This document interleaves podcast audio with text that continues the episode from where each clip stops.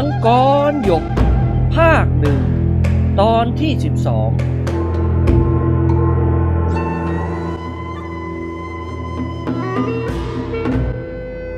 ยลมเหนือค่อยพัดอ่อนลงหิมะเพิ่งจะหยุดโปรยปลายทิ่นทะเลทรายทางภาคเหนือยังคงเยือกเย็นวันนี้เป็นวันศาสตร์เชงเม้งผู้กล้าหาญแห่งแคว้นกังหนำทั้งหกตื่นแต่เช้าตรู่จัดการนำเนื้อแกะเนื้อโคกับเครื่องเส้นไหว้ไปยังที่ฝังศพของเตียวอาแซมีก๋วยเจ๋งติดตามไปด้วยผู้กล้าหาญทั้งหกกับก๋วยเจ๋งนำเครื่องเส้นไหว้มาได้สะดวกเพราะไม่ห่างภูเขาที่ฝังศพของเตียวอาแซนักประมาณมาด้วยม้าครึ่งวันก็ถึงบุคคลทั้งเจ็ดขึ้นไปบนภูเขาและถึงที่ฝังศพซึ่งมีก้อนศิลาใหญ่เป็นเครื่องหมายแล้วทุกคนเรียงลำดับกันเข้าคำนับศพหันเสียวย้งนางนั้นอธิษฐานว่าโงกาสิบปีผ่านมาแล้วที่พวกเราตั้งใจถ่ายเทความรู้ให้แก่ศิษย์รักแต่หน้าอนาถเด็กผู้นี้มีสติปัญญาไม่ค่อยเฉลียวฉลาดสมใจขอวิญญาณอันศักดิ์สิทธิ์ของโงกาจงช่วยดลบันดาลให้เวลาประลองฝีมือกันที่เมืองเกียเฮงอีกสองปีข้างหน้าโน้นอย่าให้เด็กผู้นี้เป็นผู้ทำลายเกียรติคุณชื่อเสียงของพวกเราผู้กล้าหาญทั้งเจ็ดแห่งแคว้นกังหนำต้องอับเฉาเลยสิบปีที่อยู่ในถิ่นทะเลทรายภาคเหนือทุกคนต่างผ่านวัยไปตามสังขารผมแลหนวดเปลี่ยนสีไปแล้วประปรายแม้หันเสียวย้งจะไม่ลบรอยความงามแต่ก็ไม่เปล่งปลั่งเหมือนก่อนจูชงเห็นกองกะโหลกศีรษะเหล่านั้นความรู้สึกอุบัติขึ้นในใจยากที่จะอธิบายได้สิบปีที่ตนกับปัวเต็งอักเคยใช้เวลาท่องเที่ยวไปตามถ้ำทุกซอกขุบเขาเป็นระยะทางบรรจบหลายร้อยลี้มิได้พบร่องรอยนางบ้วยทิวฮวงเลยหากถึงแก่ความตายด้วยพิษร้ายของอาวุธลับคงต้องมีซากศพเหลือเป็นร่องรอยถ้ายังไม่ตายลำพังเป็นหญิงตาบอดจะซุ่มซ่อนได้นานสักเพียงไหนถึงจะรอดสายตาตนนอกจากจะล่องหนหายตัวไปกับวิญญาณเท่านั้นบัดนี้เหลือแต่หลุมฝังศพเตียวอาแซและกองกะโหลกศีรษะอันเป็นที่เตือนสำนึกถึงความโหดร้ายทารุณของสามีภรรยาซึ่งพวกตนไม่ค่อยสบายใจอยู่จนบัดนี้ส่วนน้ำฮียิ่นเห็นก๋วยเจ๋งคุกเข่าคำนับอยู่เบื้องหน้าที่ฝังศพเตียวอาแซคิดอยู่ในใจว่าเด็กคนนี้หัวทึมแต่เงียบขรึมบึกบึนมันช่างมีสภาพคล้ายเราเหมือนยังเยาว์เสียจริงความสงสารมีอยู่เดิมแล้วยิ่งมีความสงสารเอ็นดูในกิริยาของเด็กยิ่งขึ้นอันวิชาความรู้ของน้ำฮียินที่ถ่ายทอดให้แก่ก๋วยเจ๋งมานั้นเป็นไปด้วยการพยายามสั่งสอนแนะนำด้วยความตั้งอกตั้งใจอย่างเต็มที่และก๋วยเจ๋งได้พยายามจดจำทุกอย่างจนขึ้นใจเช่นกันน้ำฮียิ่นจึงเวทนายิ่งนักขณะที่พิจารณาอยู่ก๋วยเจ๋งคำนับที่ฝังศพเตียวอาแซแล้วผุดลุกขึ้นมาบังเอิญเหยียบลงไปบนก้อนหินกลมก้อนหนึ่งทำให้ลื่นถลาแต่รีบพยุงกายตั้งตัวได้ทันท่วงทีร่างท่อนบนมิได้เคลื่อนไหวตามไปด้วยน้ำฮียิ่นรู้สึกพอใจมากแสดงให้เห็นว่าก๋วยเจ๋งมีพื้นฐานมั่นคงดีแล้วจึงหันไปสบตากับชวนกิมหวดและอมยิ้มอยู่ในหน้าพร้อมกันนั้นน้ำฮียิ่นโดดถลันออกมาร้องบอกว่าเจ้าจงเข้ามาและตั้งท่าคุมไว้ด้วยฝ่ามือซ้ายขวาฟาดลงบนไหล่ก๋วยเจ๋งทันทีด้วยความอ่อนไหวพริบของก๋วยเจ๋งจึงทำก๋วยเจ๋งยังงงอยู่แต่ยังอุตส่าห์ยกมือขึ้นปะทะตามความชำนาญของการที่เคยฝึกมาเมื่อพรวดออกมาเพียงแค่ไหลจึงรีบชะงักปล่อยตกน้ำฮียิ่นเห็นก๋วยเจ๋งไม่กล้าตั้งท่ารับยิ้มอย่างใจเย็นแล้วชักมือกลับมาเป็นกำหมัดโดยไม่บอกสัญญาณเตรียมตัวอย่างใดลั่นหมัดตรงเข้าสู่เป้าอกก๋วยเจ๋งเป็นขณะเดียวกับที่หันเสียวย้งร้องขึ้นว่าจงประลองฝีมือกับอาจารย์ให้โงกอผู้ร่วงลับไปแล้วได้ชมเป็นขวัญตาสักหน่อยว่าเจ้าฝึกฝนเล่าเรียนมานั้นได้ผลสักเพียงไหนนั่นแหละก๋วยเจ๋งจึงเข้าใจในขณะเดียวกับที่น้ำฮียิ่นกระชากหมัดขวากลับจึงพุ่งซ้ายอย่างรวดเร็วแม่นยำมาที่เอวของก๋วยเจ๋งก๋วยเจ๋งกระโดดถอยหลบไปทางหลังแต่ความว่องไวของน้ำฮียิ่นรวดเร็วกว่า ไม่ยอมให้เท้าซ้ายที่ถอยฉะของก๊วยเจ๋งกระทบพื้นดินทันขวาคว้าโฉบเข้าที่ไหล่สิทธิ์ก๊วยเจ๋งย่อไหล่ยกมือปัดในพริบตาจึงหนีรอดพ้นจากการคว้าจับของน้ำฮีเยี่ยนได้ทันใดหันปอคือร้องบอกว่าทำไมไม่สู้ต่อไปบ้างล่ะจะยอมให้บุกข้างเดียวอย่างนั้นไม่ได้ก๊วยเจ๋งจึงใช้เพลงมวยล่อหั่นคุ้งหรือเพลงมวยพระอรหันต์ซึ่งหันปอคือเป็นผู้ฝึกสอนให้เข้าสู้กับเพลงฝ่ามือคุยซัวเจียหรือเพลงฝ่ามือเบิกภูเขาของน้ำฮียินการต่อสู้ดำเนินไปชั่วขณะระหว่างอาจารย์กับศิษย์ซึ่งบางครั้งก๊วยเจ๋งใช้เพลงฝ่ามือคุยซัวเจียออกมาโต้ตอบน้ำฮียินปรารถนาที่จะเห็นศิษย์ลักแสดงความรู้ความสามารถออกมาอย่างสุดกำลังฝีมือจึงเป็นฝ่ายบุกตะลุยลุกราวเจ็ดแปดสิบท่าครั้งหนึ่งน้ำฮียินลุกด้วยฝ่ามือแบแล้วเหวี่ยงออกไปพลางหมุนตัวกลับให้ล่างอยู่ในท่านกอินทรีจับกระต่ายเพ่นวูบไปทางเบื้องหลังของศิษย์ลักก๊วยเจ๋งย่อกายต่ำลงพร้อมกับเหวี่ยงเท้าซ้ายกราดเบื้องต่ำของผู้อาจารย์น้ำฮียิ่งใช้ฝ่ามือฟาดสกัดพลางร้องบอกว่าจงจำท่านี้ไว้ดีทันใดมือที่ฟันต่ำเปลี่ยนเป็นคว้าหมับเข้าให้ที่เท้าซ้ายของก๊วยเจ๋งจับยึดไว้แน่นก๊วยเจ๋งรีบแก้ไขโดยฟาดซ้ายของตนเข้าไปที่ใบหน้าอาจารย์อย่างรวดเร็วแต่น้ำฮียิ่นปิดป้องไว้ทันท่วงทีด้วยมือขวาของตนพร้อมกับส่งซ้ายตามออกไปเสียงฝ่ามือทั้งสองของคู่ต่อสู้ปะทะเสียงดังแม้ว่าเป็นเพียงการออกกำลังครึ่งเดียวร่างของก๊วยเจ๋งกระเด็นออกไปอย่างไม่เป็นท่าร่างที่หมุนเคว้งคว้างลอยออกไปพอดีใช้แขนทั้งสองยันพื้นไว้ทันรีบทรงกายกระโดดขึ้นมาดวงหน้าแดงซ่านไปด้วยเจ็บอายขณะที่น้ำฮียินจะชี้แจงแนะนำข้อบกพร่องให้ศิษย์ฟังก็มีเสียงหัวเราะลอดออกมาจากพุ่มไม้จูชงกับชวนกิมหวดเปลี่ยนสีหน้าเป็นเดือดทันทีพลางตวาดถามอย่างไม่พอใจผู้ใดมาหัวเราะเราดังนี้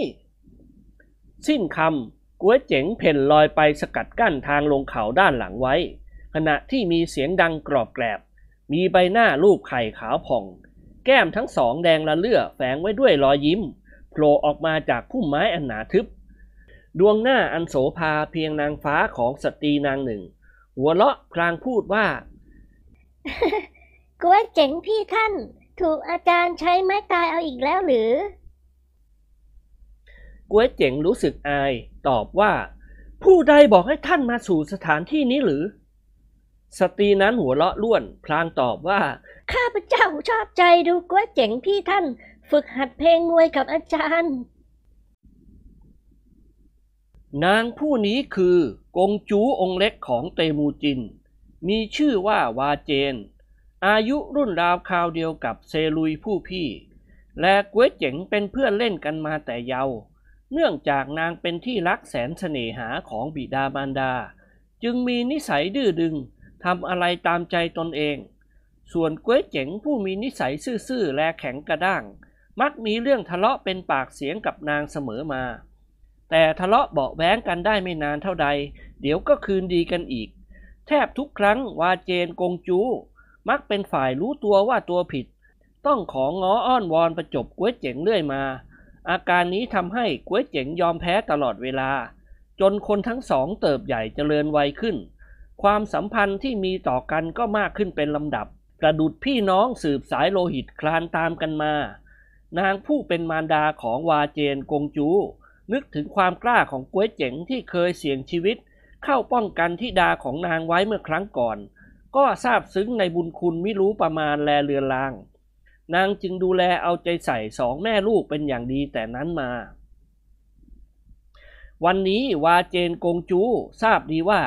ก๊วยเจ๋งจะต้องมาคำนับที่ฝังศพเตียวอาแซอาจารย์ร่วมกับผู้กล้าหาญทั้งหกจึงรีบขี่ม้ารอบหนีมาก่อนแล้วแฝงกายแอบซ่อนอยู่ภายในพุ่มไม้นั้นเพื่อหวังจะล้อเลียนก๊วยเจ๋งเล่นครั้นบังเอิญได้เห็นก๊วยเจ๋งประลองฝีมือกับอาจารย์แล้วพลาดพลั้งเช่นนั้นก็อดหัวเราะไม่ได้ก๊วยเจ๋งต้องถูกขับในเรื่องที่ตนหกล้มก็เจ็บอายและนึกโกรธเมื่อวาเจนกงจูกล่าวคำอ่อนหวานก็คลายโกรธและนางหัวเราะพลางกล่าวว่าท่านไม่ต้องการให้ข้าพเจ้ามาสู่สถานที่นี้หรือ ถ้ากระนั้นข้าพเจ้าจะขอลาท่านไปก่อนละหาไม่ได้เลยขอท่านจงกลับพร้อมกันกับพวกเราเถิดวาเจนกงจูหัวเราะอีกครั้งพลางโผล่ร่างออกจากพุ่มไม้ก้าวออกมาเต็มตัวผู้กล้าหาญทั้งหกเห็นเด็กทั้งสองมีนิสัยต้องกันต่างอมยิ้มอยู่ในหน้ากลัวเต็งอักถามนางว่าคนที่ตามมากับกงจูเหล่าวาเจนกงจูมีสีหน้าฉงนถามขึ้นว่าเออผู้ใดกันข้าพเจ้ามาแต่ลำพังผู้เดียวเท่านั้นกลัวเต็งอักถามอีกว่าผู้แอบซ่อนอยู่ข้างหลังทางโน้นไม่ใช่พี่กงจูหรอกหรือวาเจนกงจูตอบว่าพี่ชายของข้าพเจ้าหาได้มาด้วยไหมข้าพเจ้ามาแต่ลำพังผู้เดียวจริงๆกัวเต็งอักเบนหน้ามาทางชวนกิมหัวทันทีพลางว่าลักตีเจ้าจงไปดูทางนู้นหน่อยสิพลางชี้มือไปทางที่ตนสงสัยตรงดงไม้หลังที่ฝังศพชวนกิมหัววิ่งตรงไปแหวกกิ่งไม้ออกดูจนทั่วหมดความสงสัยจึงร้องออกมาว่าที่นี่ไม่มีใครเลยตัวก็กลัวเต็งอักปลาลบว่าแต่ทำไมเราจึงได้ยินเสียงคนสองคนที่กลัวเต็งอักกล่าวดังนี้ก็เพราะตอนที่วาเจนกงจูเปล่งเสียงหัวเราะออกมาทีแรกตนได้ยินเสียงอีกบุคคลหนึ่งอยู่เบื้องหลังที่ฝังศพเดี๋ยวนี้เกิดอันตรธานไปโดยไม่ได้ล่องลอยก็เป็นที่น่าพิศวงใจทันใดชวนกิมหวดร้องออกมาด้วยความแปลกใจว่าทำไมกระโหลกศีรษะกองนี้จึงขาดหายไปอันหนึ่งเล่าทุกคนหันไปดูพร้อมกันกระโหลกศีรษะกองนั้นหายไปหนึ่งอันจริงๆต่างมีสีหน้าเครียดขึ้นมาทันทีกัวเต็งอักร้องสั่งขึ้นด้วยเสียงอันดังว่าน้องเราทุกคนจงรีบสำรวจดูให้ทั่วบริเวณนี้ทุกด้านสิ้นเสียงสั่งยันล่างด้วยไม้เท้าลงมาจากภูเขาก่อนผู้ใดเงี่ยหูฟังอยู่ครู่หนึ่งพอดีคนทั้งปวงติดตามลงไปพร้อมกันกัวเต็งอักชี้มือไปทางทิศใต้พลางบอกว่าทางนี้มีเสียงฝีเท้ามาวิ่งออกไปพวกเจ้ารีบติดตามเร็วขาดคำทุกคนขึ้นมาควบตรงไปทางใต้อย่างรวดเร็ววาเจนกงจูเห็นสีหน้าทุกคนเคร่งเครียดเอางานเอาการดังนั้นจึงปรารภกับก๋วยเจ๋งว่าทั้งนี้เป็นพ่อข้าพเจ้าคนเดียวเลยเกิดการว้าวุ่นขึ้นกัวเจ๋งบอกว่าเรื่องนี้ไม่ได้เกี่ยวกับตัวท่านเลยและข้าพเจ้าคิดว่าคงเป็นศัตรูสำคัญของท่านอาจารย์เป็นแน่วาเจนกงจูได้ฟังดังนั้นก็ทำหน้าล้อเลียนกัวเจ๋งอยู่ม้าควบมาได้สักครู่ทันใดมองเห็นข้างหน้ามีม้าหลายสิบตัวควบเร็วจัดสวนมาจนเข้าใกล้จึงเห็นถนัดว่าเป็นทหารม้ามองโกลพอมาถึงเบื้องหน้าวาเจนกงจูก็ทำความเคารพแล้วบอกว่าด้วยท่านคานผู้ประมุขสั่งให้พวกข้าพเจ้ามารับตัวท่านกลับสู่ที่พักวาเจนขมวดคิ้วถามว่าด้วยเรื่องอันใดได้รับทราบความว่าทูตของเจ้าคานมาวาเจนกงจูว่ากับทหารนั้นว่าหากท่านกลัวบิดาเราลงโทษก็จะขอให้ลงโทษตัวเราเองวาเจนกงจูนั้นเตมูจินยกนางให้เป็นคู่มั่นของตูสือไทจือหลานเจ้าข่านแต่เมื่อยังเยาว์อยู่นั้นครั้นเติบใหญ่ขึ้นกับมีความสนิทสนมกับก๋วยเจ๋งยิ่งกว่าผู้อื่นแม้มีนิสัยต่างกันแต่เมื่อหวนนึกถึงวันข้างหน้าที่นางจะต้องจากก๋วยเจ๋งไปไกลเพื่อแต่งงานกับตูสือไทจือที่มีนิสัยกักขระเกเรเมื่อใดนางก็หวั่นไหวหมดความสบายใจหันเสียวยงเห็นวาเจนกงจูไม่ยอมไปจึงหันไปทางก๋วยเจ๋งแล้วว่าเจ้าจงพากงจูกลับไปเสียเถิดโดยไม่ฟังคำตอบใดๆนางหันเสียวยงบังคับม้าพุ่งไปข้างหน้าทันทีทิ้งให้วาเจนกงจูและก๋วยเจ๋งตะลึงอยู่บนหลังม้าและในที่สุดต้องยอมกลับไปตามคำสั่งของบิดาพร้อมด้วยก๋วยเจ๋งและทหารที่มารับนั้นก๋วยเจ๋งกลับมาถึงที่พักแล้วรู้สึกหงุดหงิดใจมากนั่งนิ่งขึงอยู่นางหลีเพ้งผู้เป็นมารดาเอ่ยถามถึงสาเหตุแต่ก๋วยเจ๋งไม่ได้ตอบประการใดขณะนั้นเสียงดนตรีรับรองพวกทูตประโคมดังขึ้นนางหลีเพ้งจึงฉุกใจขึ้นมาได้ปลอบโยนบุตรว่า ว่าเจนกงจูกับเจ้านั้นมาดว่าจะมีความชอบพอต่อกันแต่เราเป็นคนจีนต่ำต้อยฐานะส่วนว่าเจนกงจูนั้นมีศักดิ์สูงอันหลานเจ้าข่านนั้นสักวันหนึ่งต้องได้เป็นข่านที่ยิ่งใหญ่คนหนึ่งจึงนับว่าเป็นคู่ครองเหมาะสมกันดีแล้วกัวเจ๋งว่าเออข้าพเจ้าไม่ได้มีความคิดอาจเอื้อมไปถึงเพียงนั้นหรอกข้าพเจ้าเป็นแต่เพียงทราบได้ดีว่าตูสือไทจือเป็นคนใจคออำมหิตโหดร้ายยิ่งนักหากกงจูอภิเษกไปเป็นคู่ครองไปตลอดชาติคงได้รับแต่ความระทมทุกข์เป็นแน่แท้นางหลีเพ้งจึงทราบว่าบุตรชายนางซื่อสัตย์สวามิภักดิ์ต่อวาเจนกงจูอย่างมั่นคงพลางทอดถอนใจกล่าวว่าเรื่องนี้เราไม่มีปัญญาอันใดที่จะช่วยเหลือเจ้าได้มารดาและบุตรสนทนากันอยู่สักครู่พอตกเย็นก๋วยเจ๋งไปยังกระโจมพักอาจารย์ตนเห็นอาจารย์ทั้งหกกลับมาถึงทุกคนต่างสายหน้าไปตามกันจึงรู้ได้ว่าการติดตามร่องรอยศัตรูไม่ได้ผลก๋วยเจ๋งได้ฝึกฝนมวยกับชวนกิมฮวดอยู่พักหนึ่งพอสมควรเวลาก็กลับกระโจมพักและคืนนั้นก๋วยเจ๋งหลับสบายไปในท่ามกลางเสียงดนตรีที่ดังจากกระโจมตั้งพิธีแว่วลอยลมมาก๋วยเจ๋งหลับไปไม่ทันถึงเที่ยงคืนแว่วเสียงดังอยู่ข้างกระโจมพักก๋วยเจ๋งเป็นคนหูไวผุดลุกขึ้นนั่งทันทีด้วยความระมัดระวังก๋วยเจ๋งต้องสะดุ้งสุดตัวเพราะตรงปากประตูกระโจมพักมีกะโหลกศีรษะวางอยู่อันหนึ่งรู้สึกเย็นวูบไปทั้งสันหลังด้วยเป็นสิ่งแน่ใจว่าศัตรูเข้ามาถึงประตูบ้านแล้วก๋วยเจ๋งนึกถึงอาจารย์ทันทีรู้สึกตัวว่าลำพังผู้เดียวคงสู้ไม่ได้แน่แต่ถ้าจะปล่อยให้ล่วงล้ำเข้ามาโดยไม่ได้ขัดขวางก็นึกถึงภัยที่มารดาจะได้รับก๋วยเจ๋งรีบล้วงกระบี่สั้นจากใต้ที่นอนมาถือไว้ในมือค่อยๆแหวกม่านออกไปยืนคุมเชิงอยู่นอกกระโจมเตะกะโหลกศีรษะกระเด็นไปไกลแล้วสายตาหาผู้บุกรุกทันใดแลเห็นมีเงายืนตะคุ่มสงบนิ่งอยู่ใต้ต้นไม้ใหญ่ทางซ้ายมือข้างหน้ามองไม่ถนัดว่าเป็นใครยังไม่ทันจะก้าวเข้าไปได้ยินเสียงพูดว่าถ้ากล้าหาญจริงจงตามออกมาเสียงที่พูดเป็นสำเนียงจีนและเห็นชัดได้จากเครื่องแต่งกายผิดกว่าชนเผ่ามองโกลก๋วยเจ๋งร้องถามว่าท่านเป็นผู้ใดจึงมาท้าทายข้าพเจ้าหนุ่มแปลกหน้าถามอีกว่าท่านคือก๋วยเจ๋งใช่หรือไม่ก๋วยเจ๋งว่าท่านมีธุระอันใดกับข้าพเจ้าเสียงนั้นตอบว่ากระบี่สั้นของท่านที่เฉือนเหล็กได้เหมือนสับโคนนั้นอยู่ที่ไหนเราขอให้เราชมสักนิดยังไม่ทันที่ก๋วยเจ๋งจะตอบประการใดบุรุษนั้นโดดเข้ามาถึงตัวเตะตรงมือจนกระบี่กระเด็นไปและมืออีกข้างหนึ่งยันเข้าที่อกเต็มแรงก๋วยเจ๋งเบี่ยงล่างออกเล็กน้อยมือขวาคว้าหมับเข้าที่ข้อมือฝ่ายตรงข้ามมาอย่างมั่นคงและเสือกมือซ้ายไปจับที่ข้อศอกอีกโดยเร็วหวังหักแขนให้กระดูกออกนอกเนื้อแต่กำลังความสามารถของฝ่ายนั้นกล้าแข็งกว่าก๋วยเจ๋งจึงไม่อาจหักเอาด้วยฝีมือตนได้การต่อสู้เป็นไปครู่ใหญ่อย่างอุตลุดก๋วยเจ๋งพยายามต้านทานศัตรูเป็นสามารถเมื่อเข้าต่อสู้ตัวถึงตัวกันก๋วยเจ๋งไม่มีโอกาสพิจารณาบุรุษแปลกหน้าแต่พอครั้งหนึ่งก๋วยเจ๋งถูกคู่ต่อสู้เวียงกระเด็นออกไปได้ด้วยกำลังแรงลงนอนอยู่กับพื้นพอลุกขึ้นได้ก็ยืนคุมเชิงตั้งรับคอยท่าศัตรูจะบุกเข้ามา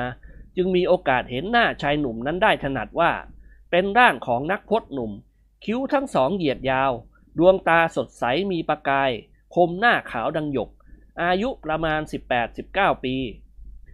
ทันใดนั้นมีเสียงร้องตะหวาดออกมาทางเบื้องหลังว่าเจ้าลักจะยืนตั้งรับศัตรูอยู่กันนั่นหรือหันปอกือร้องมา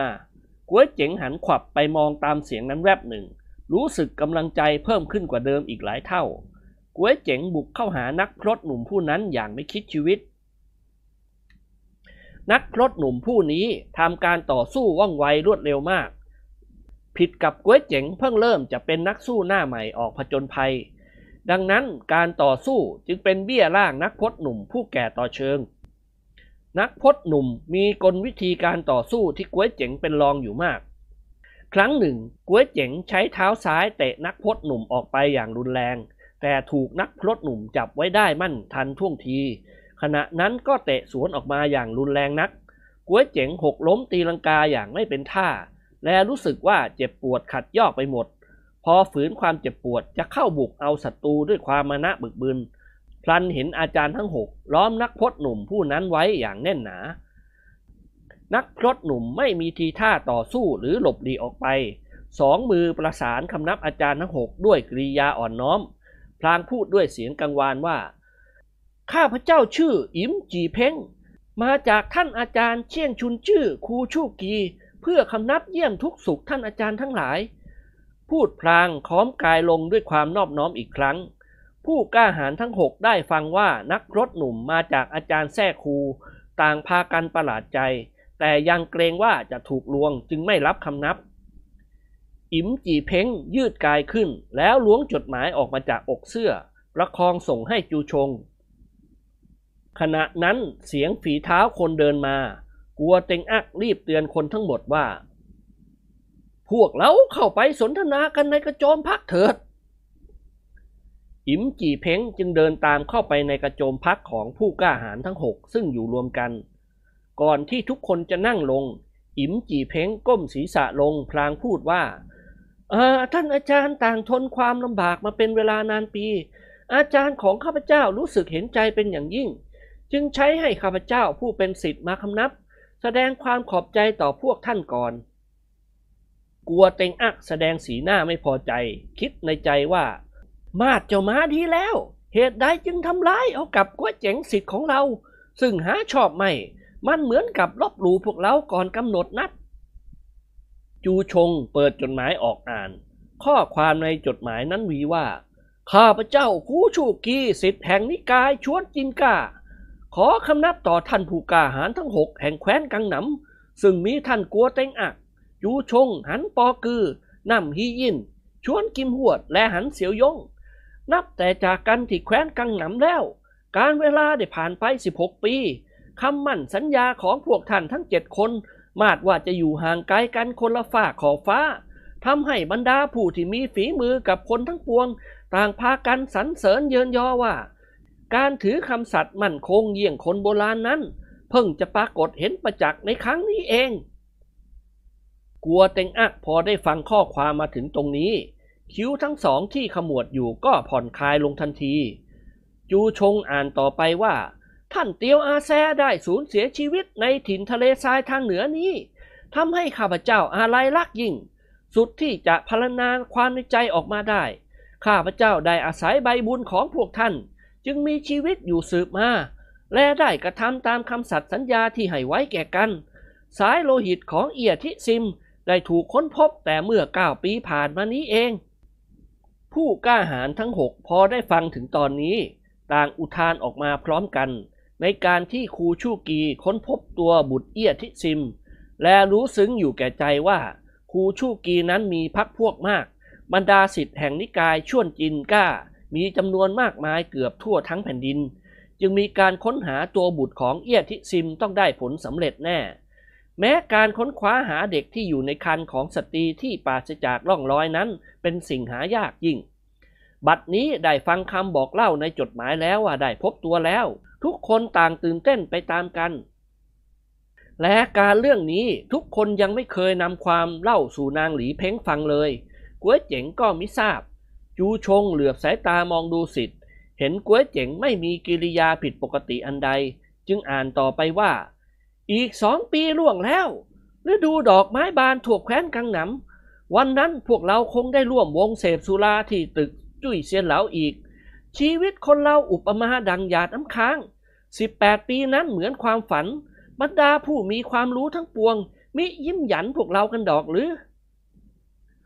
พออ่านมาถึงตรงนี้จูชงก็หยุดชะงักหันปอกือถามว่าและข้อความตอนท้ายว่ายังไงอีกเล่าจูชงตอบหน้าตาเฉยว่าหมดสิ้นเพียงนี้และยืนยันว่านี่เป็นลายมือครูชู่กีจริงเมื่อครั้งประลองฝีมือกันบนตึกจุ้ยเซียนเหลาจูชงเคยขโมยกระดาษบันทึกคำโคลงของครูชู่กีแผ่นหนึ่งได้อ่านคำโคลงสองบทนั้น จึงจำลายมือของครูชูกีติดตากัวเต็งอักนิ่งเฉยสักครู่กล่าวถามนักพจน์หนุ่มว่าคนแส่เอี้ยนั้นชื่อเอี้ยคังใช่หรือไม่อิมจีเพ้งตอบว่าใช่แล้ว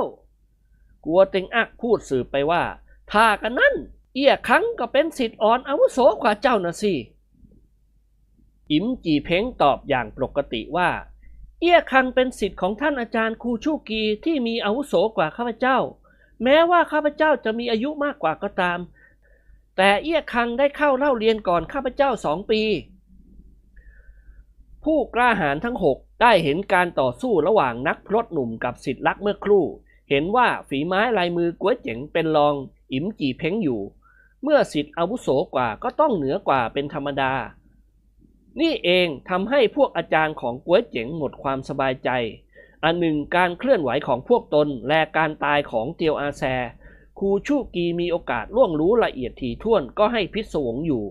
คิดว่าพวกตนช้ากว่าครูชูกีทุกวิถีทางกัวเต็งอักเอ่ยขึ้นว่า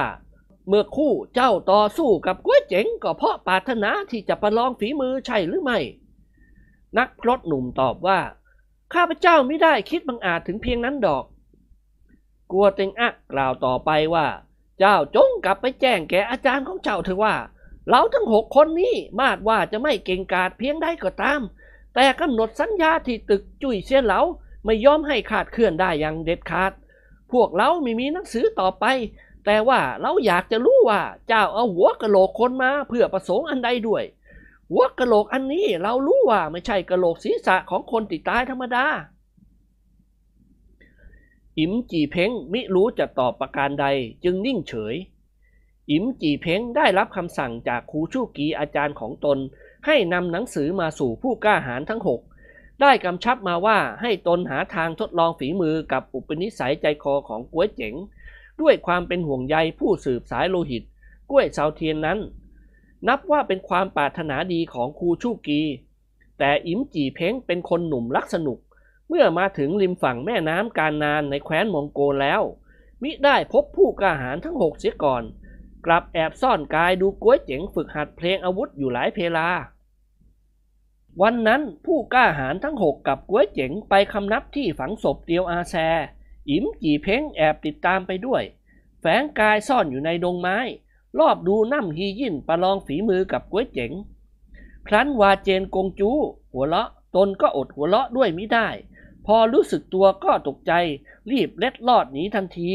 จึงเกิดมีเสียงดังซึ่งกัวเต็งอักได้ยินผิดสังเกต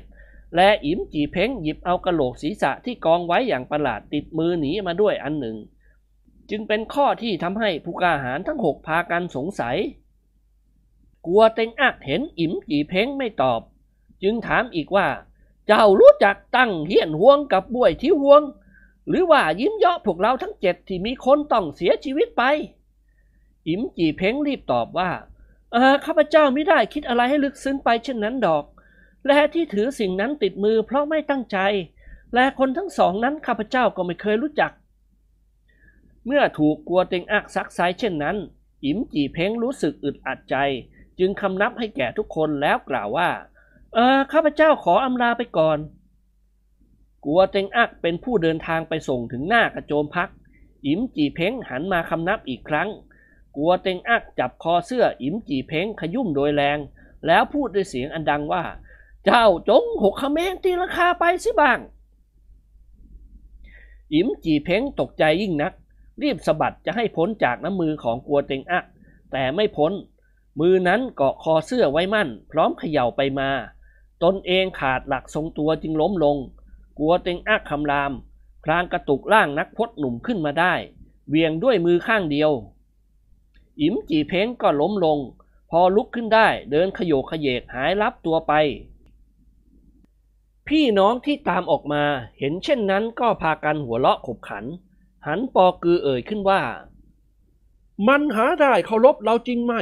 ตัวกอสั่งสอนเสียเช่นนี้ก็ดีแล้วกัวเต็งอักไม่พูดว่าอะไร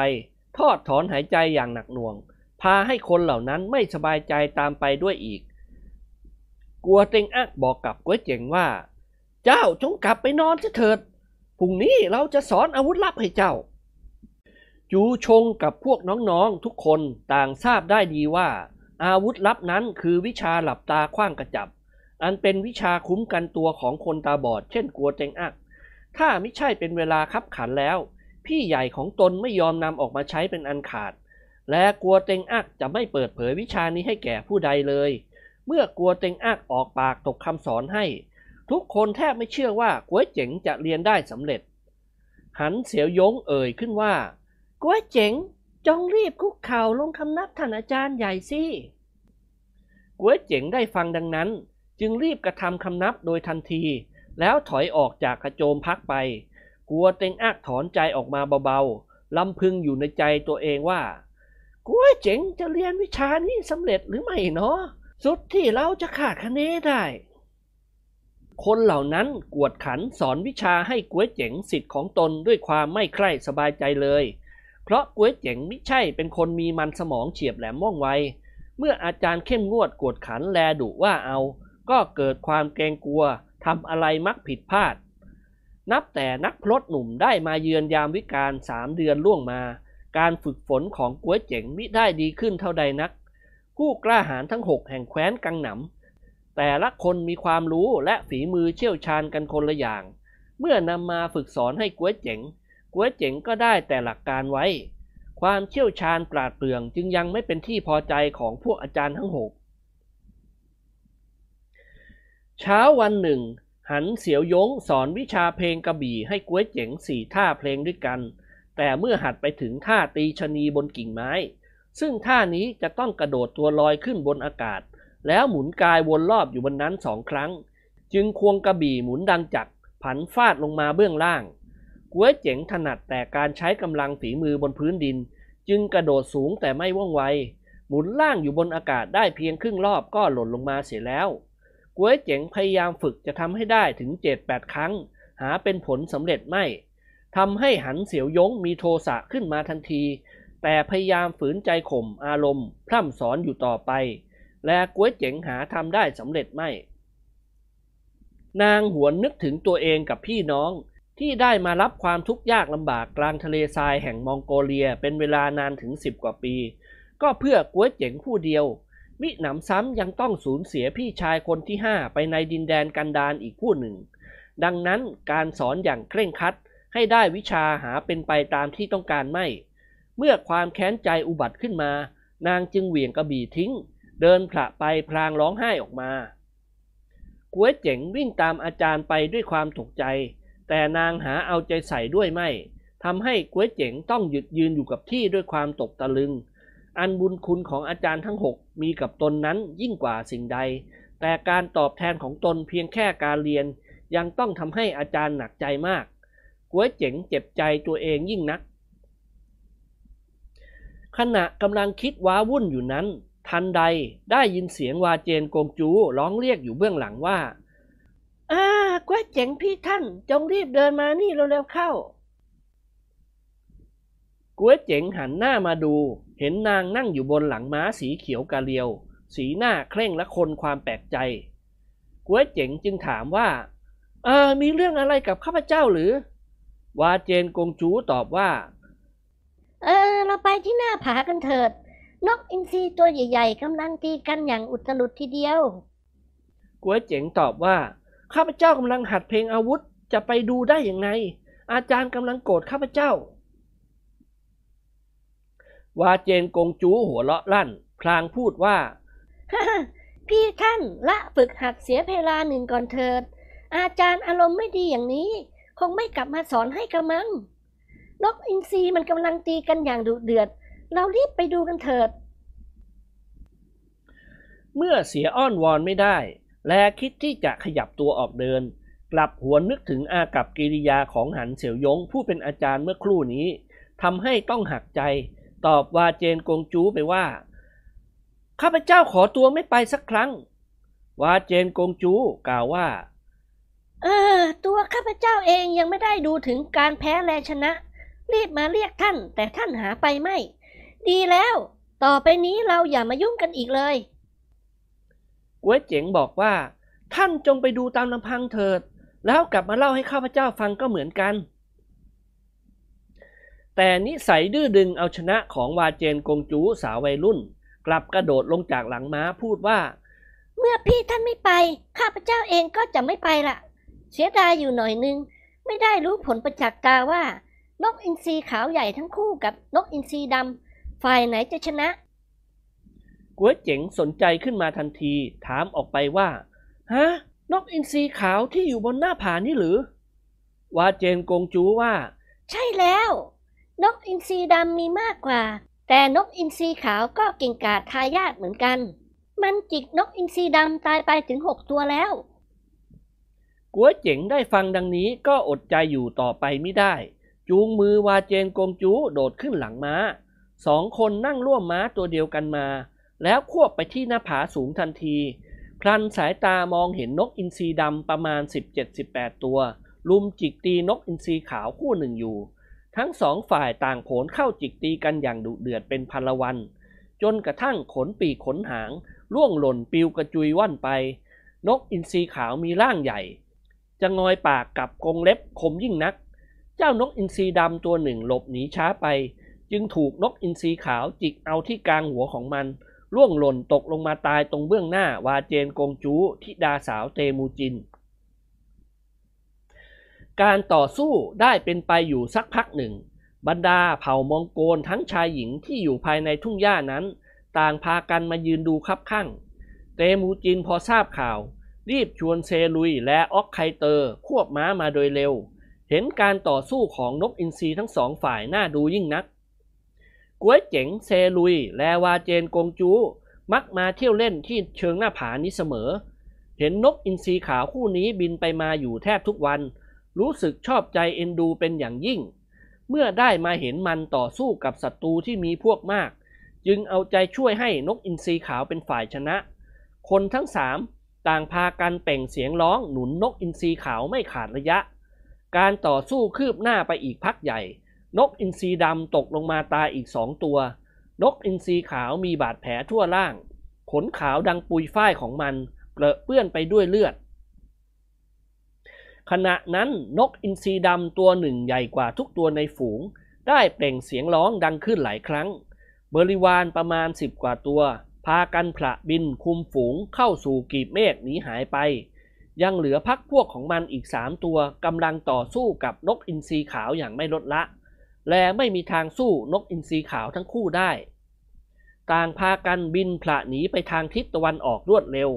นกอินทรีขาวตัวหนึ่งบินตามไปติดๆคนทั้งปวงมองเห็นนกอินทรีขาวเป็นฝ่ายมีชัยต่างก็พากันส่งเสียงร้องด้วยความยินดีเมื่อการต่อสู้ของนกอินทรีมีทีท่าจะสงบลงทุกคนจะแยกย้ายพากันกลับไปทันใดบนท้องฟ้าอันสูงลิบนกอินทรีดำสิบกว่าตัวได้โผดิ่งลงมาจากก้อนเมฆอย่างรวดเร็วมุ่งตรงเข้าจิกนกอินทรีขาวที่กำลังยืนไซขนอยู่บนยอดผานั้นเตมูจินจึงร้องขึ้นด้วยเสียงอันดังก้องว่าอ๋อมันเป็นกลวิธีที่แยบยลที่ดีที่สุดขณะนั้นนกอินทรีขาวเป็นฝ่ายเสียเปรียบไม่สามารถที่จะต่อต้านกับนกอินทรีดำซึ่งลุมล้อมโจมตีได้มาดว่ามันจิกเจ้านกอินทรีดำตายลงไปอีกหนึ่งตัวก็ตามแต่มันได้รับบาดเจ็บสาหัสยิ่งนักจึงยืนทรงตัวป้องกันลูกอีกสองที่อยู่ในโพรงบนชะง่อนผาปล่อยให้นกอินทรีดำจิกตีเอาตามชอบโดยมิผลหนีก๋วยเจ๋งเซลุยและวาเจนกงจูต่างพากันร้อนหลนใจวาเจนกงจูนั้นถึงกับร้องไห้กล่าวกับเตมูจินผู้บิดาด้วยเสียงอันสั่นเครือว่าเออทำไมบิดาท่านจึงไม่ยิงนกอินทรีดำเพื่อช่วยเหลือมันแต่เตมูจินหาสนใจบุตรหญิงไม่กลับหันหน้าไปพูดกับออกไคเตอร์และเซลุยว่าการที่นกอินทรีดำทำการลบได้ชัยชนะนั้นเพราะใช้กลวิธีถูกต้องตามหลักพิชัยสงครามเจ้าทั้งสองจงกำหนดจดจำไว้จงดีทั้งสองคนก็รับคำฝูงนกอินทรีดำกุ้มลุมจิกนกอินทรีขาวที่ห่วงลูกตัวนั้นตายลงไปแล้วโดยที่อีกตัวซึ่งไล่ตามศัตรูไปยังไม่กลับมาเป็นการตอบแทนแก้แค้นของมันแล้วพวกมันพากันตรงเข้าไปในโพรงที่ชะง่อนผาแห่งนั้นทันทีมองแต่ไกลสูงลิ่วละลิบมองแต่ไกลสูงลิบละลิ่ว เห็นลูกนกอินทรีขาวสองตัวโผล่หัวยื่นออกมาพยายามที่จะต่อสู้ขัดขวางวาเจนกงจูร้องไห้พลางเตือนเตมูจินอีกว่าเออบิดาท่านจะไม่ยิงช่วยมันหรือเตมูจินยิ้มพลางหยิบคันเกาทันยิงออกไปเร็วดังสายฟ้าแลบพอดีเสียบเข้ากลางลำคอของมันตัวหนึ่งทำให้ฝูงนกอินทรีดำพละออกจากโพรงบินกระจายไปเตมูจินส่งเกาทันให้ออกไคเตอร์พลางพูดว่าเอ้าเจ้ายิงบ้างสิออกไคเตอร์ยิงถูกตายอีกตัวหนึ่งอันดับต่อไปเป็นของเซลุยเซลุยใช้ฝีมือของตนยิงนกอินทรีดำตายอีกตัวหนึ่งเหมือนกันพวกที่เหลือตายต่างแยกย้ายกันบินหนีไปคนละทิศอย่างรวดเร็วต่อไปเป็นบรรดาพวกนายทหารมองโกลพากันยิงขึ้นไปบ้างแต่เมื่อมันบินขึ้นไปสูงเสียแล้วจึงได้ผลยากเกาทันบางลูกถูกมันใช้ปีกตบฟาดลงกับล่วงลงมาก็มีเตมูจินจึงพูดว่าใครยิงถูกจะได้รับรางวัลเจอเปผู้มีฉายาว่าเทพเจ้าแห่งเกาทันยืนอยู่ข้างกายผู้เป็นประมุขอยากให้ก๊วยเจ๋งได้แสดงฝีมือจึงปลดคันเกาทันที่ตนสะพายอยู่เดินตรงไปยื่นให้เด็กหนุ่มพลางกระซิบบอกเบาๆว่าอ่ายิงตรงก้านคอมันให้จงได้ด้วยกำลังช่วงแขนแข็งแรงแลสายตาอันแม่นยำก๊วยเจ๋งเหลือบเห็นนกอินทรีดำคู่หนึ่งกำลังบินผ่านศีรษะตนไปมือซ้ายจับคันเกาทันมือขวาเหนี่ยวน้าวจนเป็นรูปพระจันทร์เต็มดวงในคืนวันเพ็ญปล่อยลูกแล่นออกไปรวดเร็วดั่งดาวตกลูกเกาทันเสียบทะลุก้านคอนกอินทรีดำตัวหนึ่งพอดีกำลังแรงเกาทันยังไม่หมดสิ้นพุ่งเข้าเสียบท้องของอีกตัวหนึ่งจึงเป็นว่าเกาทันดอกเดียวยิงนกอินทรีได้สองตัวแล้วล่วงลงมาที่ข้างกายของก๊วยเจ๋งคนทั้งปวงต่างร้องชื่นชมฝีมือกันอื้ออึงนกอินทรีที่เหลืออยู่ไม่รอรับอันตรายต่อไปอีกพากันหนีกระจัดกระจายไปตัวละทิศละทางชั่วครู่ก็บินหนีไปหมดสิ้นวาเจนกงจูกระซิบที่ข้างหูของก๊วยเจ๋งเบาๆว่าเออพี่ท่านจงรีบเอานกอินทรีคู่นั้นไปมอบให้บิดาของเราเถิดก๊วยเจ๋งนำนกอินทรีดำคู่นั้นมอบให้ผู้เป็นประมุขของเผ่ามองโกลทันทีเตมูจินมีนิสัยชอบทหารที่มีฝีมืออยู่แล้วเมื่อเห็นก๊วยเจ๋งยิงนกอินทรีคู่นี้ด้วยลูกเกาทันดอกเดียวจึงรู้สึกโสมนัสนักนกอินทรีในดินแดนภาคเหนือที่มีอากาศหนาวจัดนั้นมีรูปร่างใหญ่กว่านกอินทรีธรรมดาหลายเท่าปีกทั้งสองกางเหยียดออกมาสุดจะยาวสี่เชี้ยขนปีกและขนหางแข็งถ้ามันโผล่ตัวพุ่งลงมาสามารถที่จะโฉบเฉี่ยวเอาลูกม้าและลูกแกะตัวใหญ่ๆขึ้นไปด้วยกรงเล็บของมันได้แม้แต่เสือซึ่งเป็นสัตว์ดุร้ายยังต้องหลบหลีกหนีมันอย่างรวดเร็วนับว่ามันดุร้ายกาจเอาการทีเดียวดังนั้นจึงนำมาฝึกใช้ล่าสัตว์ได้อย่างดีเตมูจินสั่งให้นายทหารสนิทนำเอาร่างนกอินทรีดำทั้งสองกลับไปกระโจมพักด้วยยิ้มอย่างอารมณ์ดีพลางพูดกับก๊วยเจ๋งว่าเออเจ้าเด็กน้อยฝีมือการยิงเกาทันของเจ้าได้รับการสั่งสอนมาจากอาจารย์ผู้เชี่ยวชาญคนใดก๊วยเจ๋งไม่ลืมคุณงามความดีของเจอเปซึ่งเป็นผู้คอยแนะนำสั่งสอนเป็นอันดับมาจึงตอบว่าเอ่อการที่ข้าพเจ้าสามารถยิงนกอินทรีได้โดยแม่นยำไม่ผิดพลาด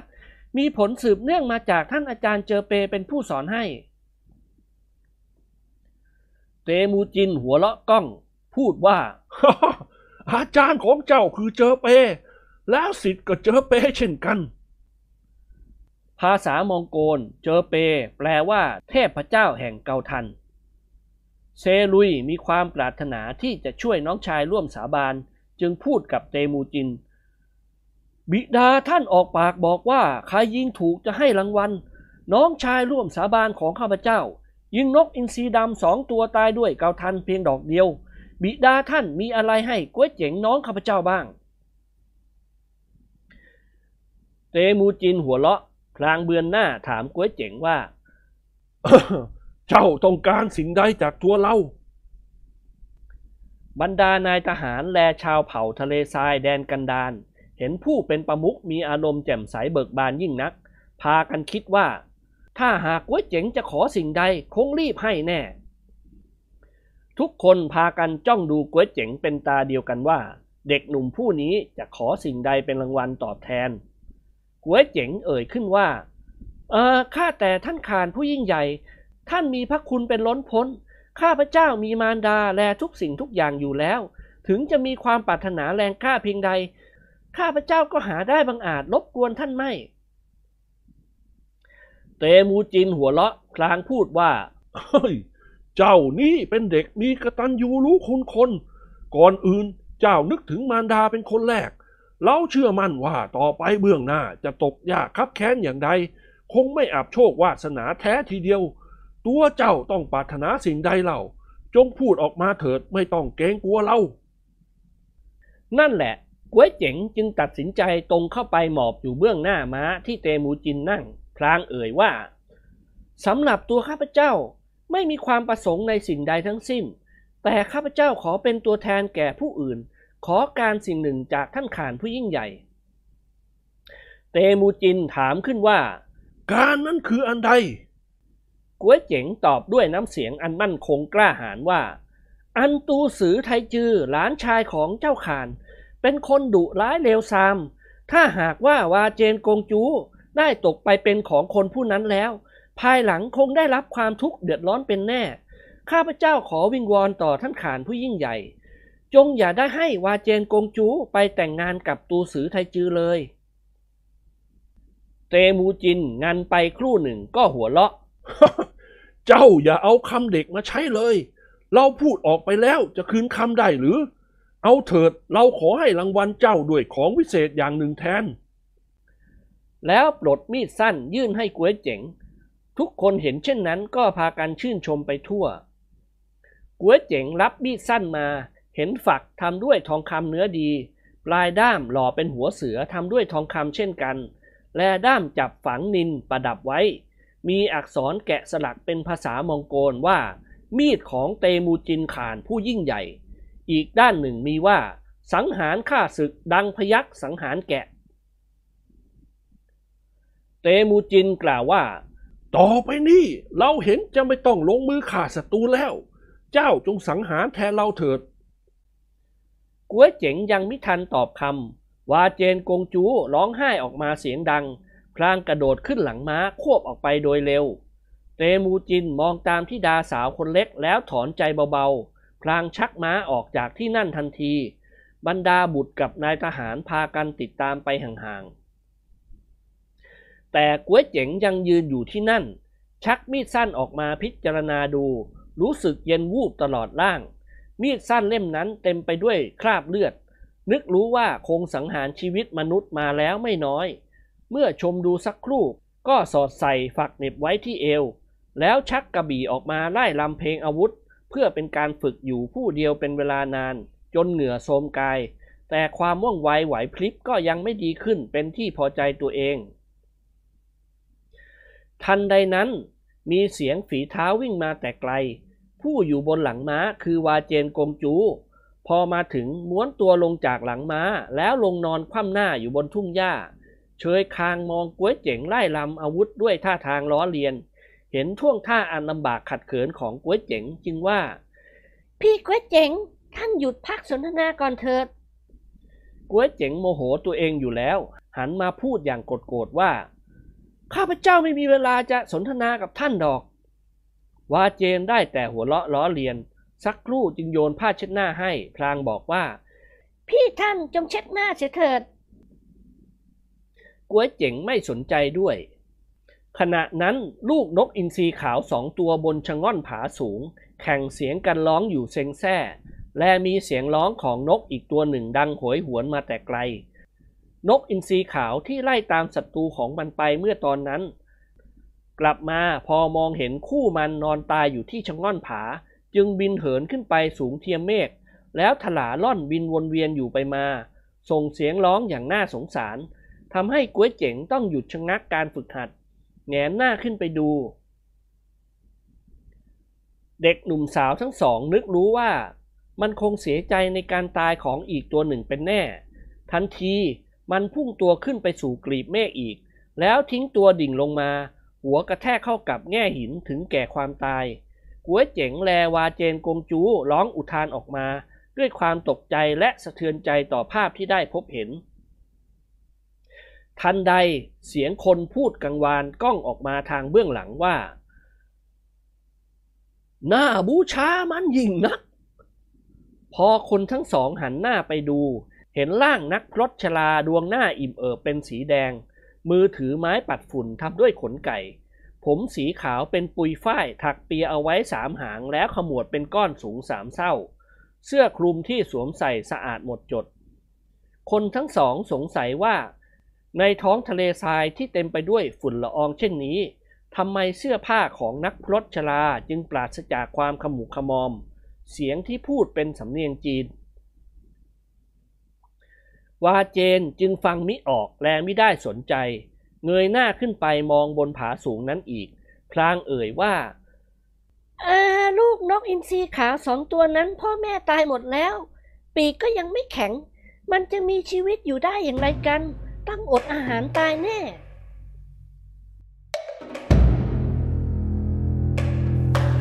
ช่วยกดไลค์กดติดตามกดกระดิ่งให้ด้วยนะครับแล้วพบกันในตอนต่อไปนะครับ